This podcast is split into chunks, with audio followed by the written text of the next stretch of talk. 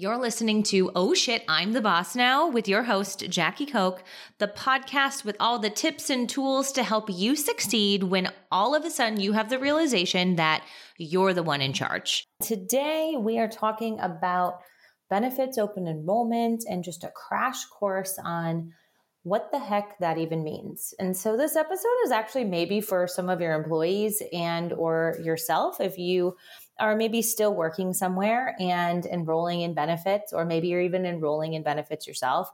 I've been doing a lot of calls with teams and really going over a lot of this stuff in Benefits 101. And, and I'm, I'm finding that they're not super excited to talk about it when I put it on the calendar, uh, uh which I completely understand. Benefits is not something I necessarily love. But I feel like it's kind of one of those things like finance sometimes where you like put off learning about it because it's just boring. But it's something you really should know about. And so, wanted just to share a little bit about what the heck all of this means. And it is really that time of year um, where you do start to look into new benefit plans. And a lot of times, benefits renew as of January 1st. Although, fun fact, your benefits for your team and your company they can really start any time of the year, um, depending on when you decided to start offering them. So, if you started to offer benefits, let's say, let's say it's like June and you are like, you know what, we're in a financial position to offer medical benefits. I want to get that. You're going to take out plans in June and then every year they renew. So you may be a little bit off cycle. There's ways to get back onto a January 1st date if you want, but it's usually kind of the time when when people do that. And also for private insurance it's also the time when you're starting to enroll in your coverage as well. Um, i have to do that for my own personal plan and i'll share some of the things i'm thinking about. So in terms of benefits what does it mean? What is open enrollment? All of that jazz. So what's happening now with some clients is we're going through a benefits renewal process where we as a business owner or me as my client's um, kind of HR rep, I am reaching out to our benefits brokers and having them get some plan and rate info for different benefit plans for, for next year. And so we go out and get plan rates for different providers. And then we look at different things like do we want to contribute the same or more to our employees' monthly premiums than we did, you know, for this year or years prior. And how a lot of my clients are looking at this is they are smaller groups usually. And so they don't have the ability to go out and negotiate big group rates because they're oftentimes less than 100 employees and you need usually you need about that many to to really go out and negotiate um, group rates. So, how they benchmark their contribution is they will identify usually three to four plans.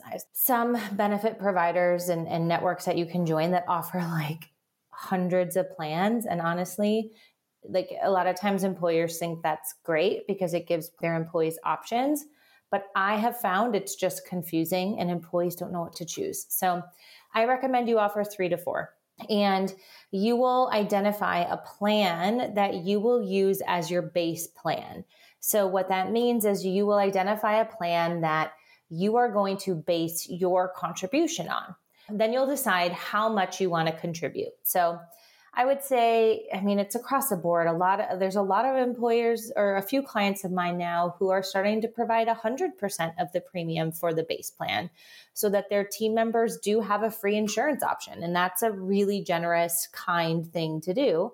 Otherwise, I would say 50 to 80% is definitely something that, that I've seen. Then what that means is you as, as the business owner pay 50% of that employee's premium and then they pay the, the remainder out of their paychecks what then happens is if you do want to offer a richer coverage plan, say a really great PPO or something like that, which I'm going to go into the difference on some of these things too, but let's say you want to offer more richer coverage plans that obviously cost more, then you can have the employee pay the difference. So you would take the amount that you would contribute to that base plan based on whatever you want to do or whatever you can do financially, and then they pay the difference um, and they pay that out of their paychecks. And so during the benefit renewal process, you're looking at like, do we want to change our contribution percentages? This is also the time where you decide on the waiting period that employees have to wait in order to um, qualify for your benefits.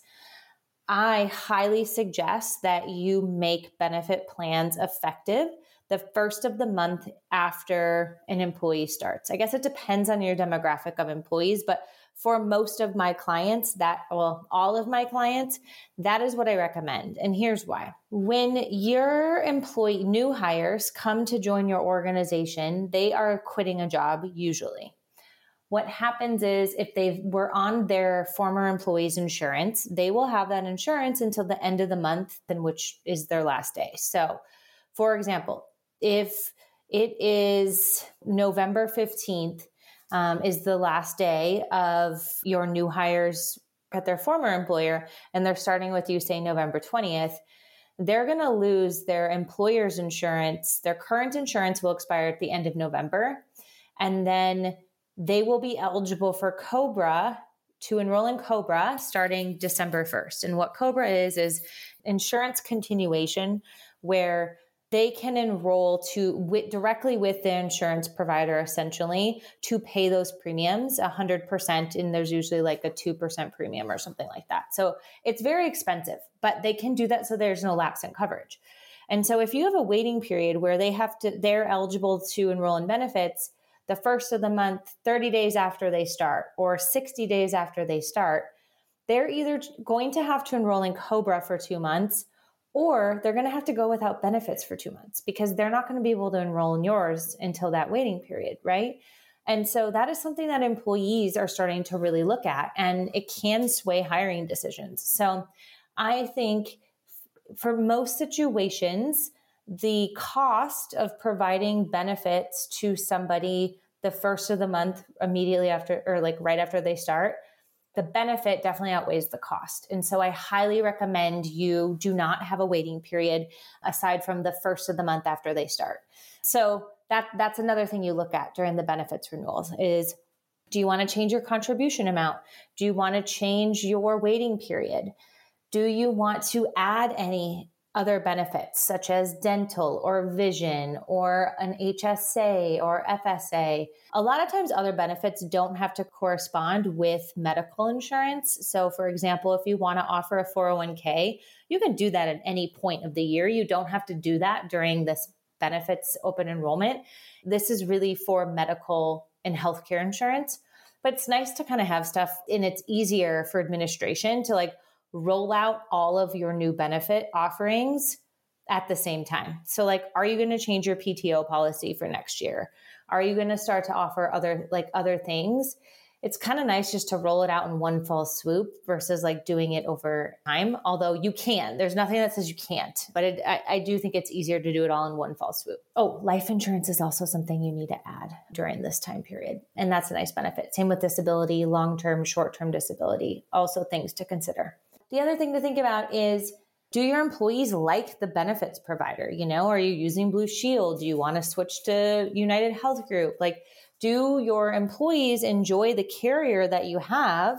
And if not, should you switch carriers? And sometimes people, uh, something to keep in mind is switching carriers every year just to save a dollar isn't always helpful and can actually be frustrating for employees because sometimes their doctors are not on different providers. So um, if you have a Blue Shield plan and you switch to a United Health Group plan, a lot of times they're the same, but sometimes they're not. And so that can be hard and frustrating for teams, especially if you are switching, you know, every year just to save a couple bucks. Um, so I don't re- recommend doing that. So those are the things that you look at when you are looking to renew your benefits. I mean, there's some really great brokers out there that can help with this, but I do think it's important you know and don't, as an owner, like why you're making some of these decisions versus just doing what they tell you to do. Like you should have a little bit of the why behind why you're doing it, right? So that is what you're doing. And so then what happens is once you land on the benefit plans that you're offering for the next year, then you go into what is called, or you prepare for an open enrollment period. And this is the time of year where the one time a year that employees can make changes to their benefits. I also want to back up and say that every year plans change with providers. So I'm, I'm backing up a second. if you're like, I just want to keep offering the same stuff that, that we offered this year, well, sometimes the provider gets rid of that plan or they change it slightly so it's not as great. So you want to look at them and rates always increase. Always, always, always. This year, I think I, I've been seeing anywhere from 8% to 15% increases in premiums. Um, and so that inevitably is an increased cost to you as well as your, your employees. Okay, so open enrollment. So now you've decided what you're going to offer. Um, you have to create an open enrollment period. And that's usually like a week or two window where employees will select or waive coverage. They have to do both. So if they're not going to enroll in benefits and you offer them, they need to waive or essentially decline coverage. Um, a lot of times you do this in some sort of tool that you use, or they need to enroll. Even if they're doing the same the same plan and everything, they need to re-enroll. So this is the only time of year they can cancel coverage for any reason, change coverage for any reason, or enroll for any reason. So like let's say they didn't enroll when they first started because they only have 30 days from their first from the date that they're eligible for benefits to enroll. So if you allow your new hires to to enroll in benefits the first of the month after they start and they don't actually do it until 60 days, they forget, too bad, too sad, they can't enroll. And so it's important you let your team know this. Um, most employees don't know a lot of these things. Um, so let's say they missed it. Open enrollment is now their time when they can enroll. The other time in during the year that somebody can make plan changes mid year is if they have a life qualifying event. And a life qualifying event is essentially a, a life situation change, right? So, like you get married, you get divorced, you have a baby, adopt a child, you lose health coverage because you've lost a job or changed jobs. You lose eligibility for like Medicaid, Medicare, etc. Or if you're turning 26 and you're getting kicked off of your parents' plan. Wah wah. That's a change in coverage. Um, so those are all things that trigger an employee to be able to ro- enroll in benefits. And sometimes employees don't know that, especially when they're turning 26. They have no idea. So they're like, oh, yeah, I got kicked off my parents' insurance two months ago. Can I enroll in mine? No, you can't because you have to do it within 30 days of that life qualifying event. And oftentimes you have to prove it with documentation. So if you do have anyone on your team who is kind of of that age, it's so important you let them know because they're they oftentimes may not know. They can either so employees can make changes during open enrollment or after a life qualifying event. So, what they're going to do then is select the benefits they want. There's two, I mean, there's more than two, but I would say the most common different types of benefits that are offered are an HMO plan and a PPO plan. For sake of education, I'm going to share what those are. So, an HMO is a health maintenance organization, and it basically is an organization of in network medical providers. So you're required to go see doctors within this network. You can't go see outside, out of network providers. And you also have to see a primary care physician in order to go see a specialist. So let's say you need to go see a knee surgeon. You will need to go see your primary care doctor first and they will recommend and write you a approval to go see that knee surgeon. Um, you can't just call up said knee surgeon and be like, yo, I need to come get surgery. Like you have to follow a set process. HMOs are also usually, the premiums are usually lower. Um, and also just overall costs are usually lower because there's it's just easier for administration billing is easier so it definitely is a lower cost oftentimes than a ppo the other thing is is hmos are often location dependent so if you are somebody, so for example, I currently have an HMO here in Arizona. If I get hurt at home in Minnesota visiting my family, I am shit out of luck. Like I can't go see a doctor there. If it's like a major, if it's like something super like emergency, it, you can usually fight to get it covered. But just like if I'm sick, I got an ear infection, like I got to pay all out of pocket. So um, they're oftentimes location and location dependent. So if you have employees located across the country, you may not want to have your base plan be an HMO plan that's only available in one state because your employees are not going to be who live outside of that area will not be able to enroll in that base plan. So a PPO is a preferred provider organization. So that's essentially allows you to choose any physician at any time to go see. So you can go see that knee surgeon if you know you need surgery without having to go to your primary care physician first. Um, you're also able to see in network and out of network. And t- uh, insurances typically on a PPO plan will cover the cost of an out of network visit, where on an HMO plan, you, you're going to have to pay out of pocket. So, similar to if I was on a, a PPO plan living in Arizona and I got, I went back to Minnesota and got sick, I could go find a doctor that even if it was out of network, my insurance would cover some of it.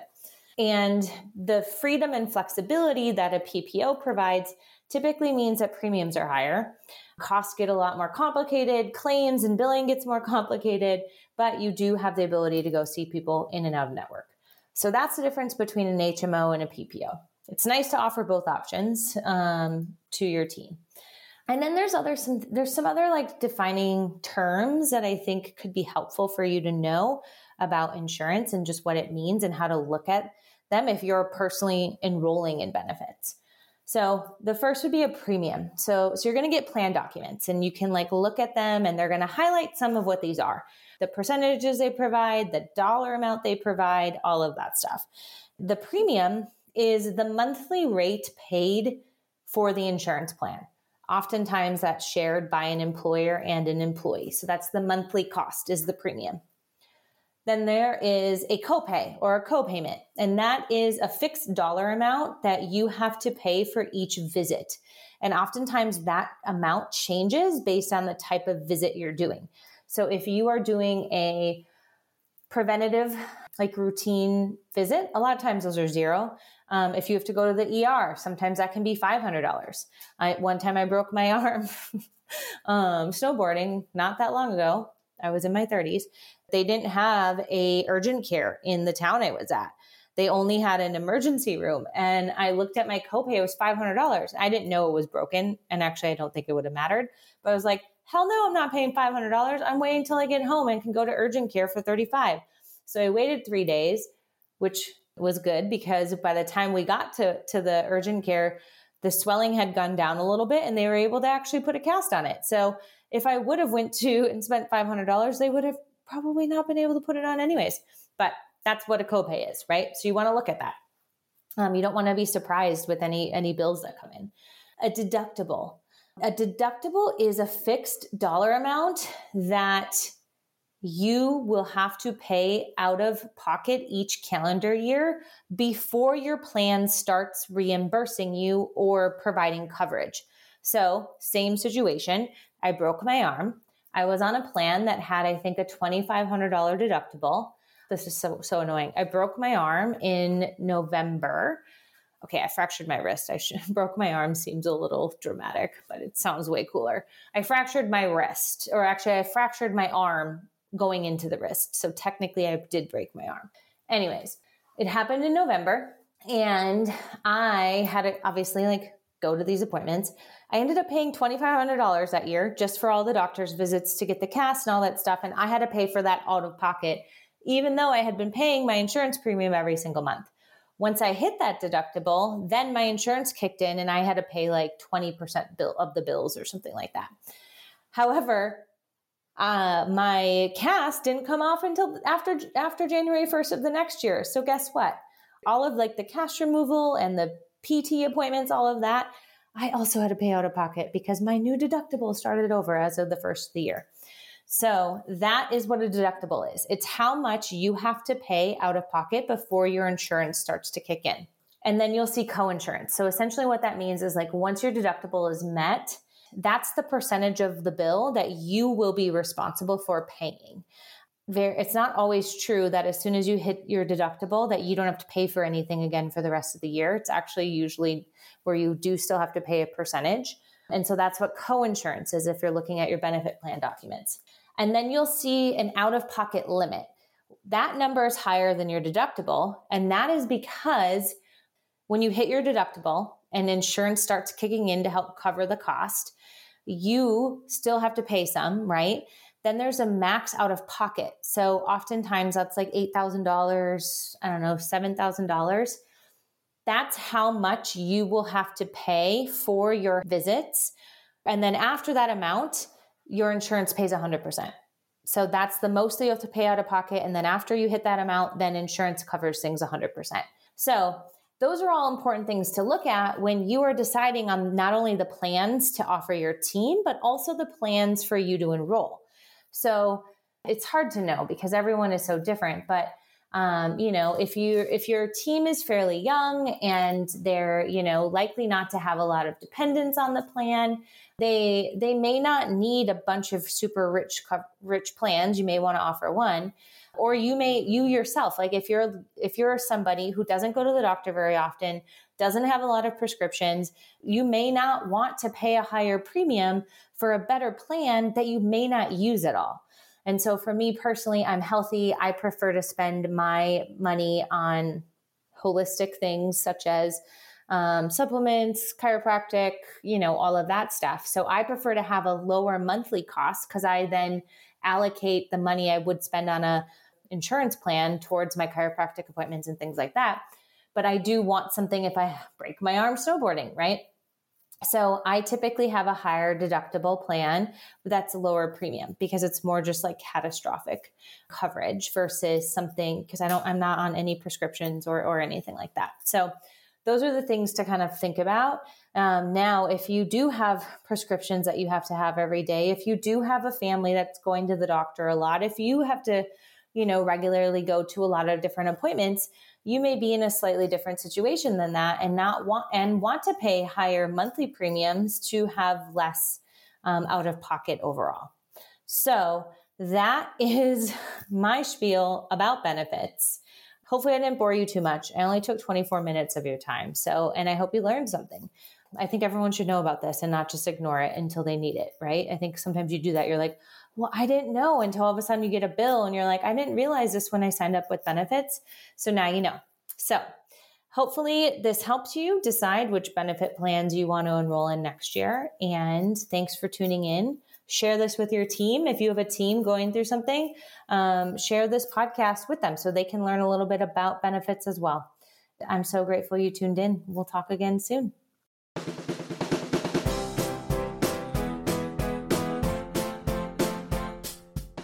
Speaking of the power of people, I'd be honored to read your written review of this show. If you enjoyed what you heard and have suggestions on how to make this show more impactful, please show your support by taking a few minutes to let me know what you think. See you next time.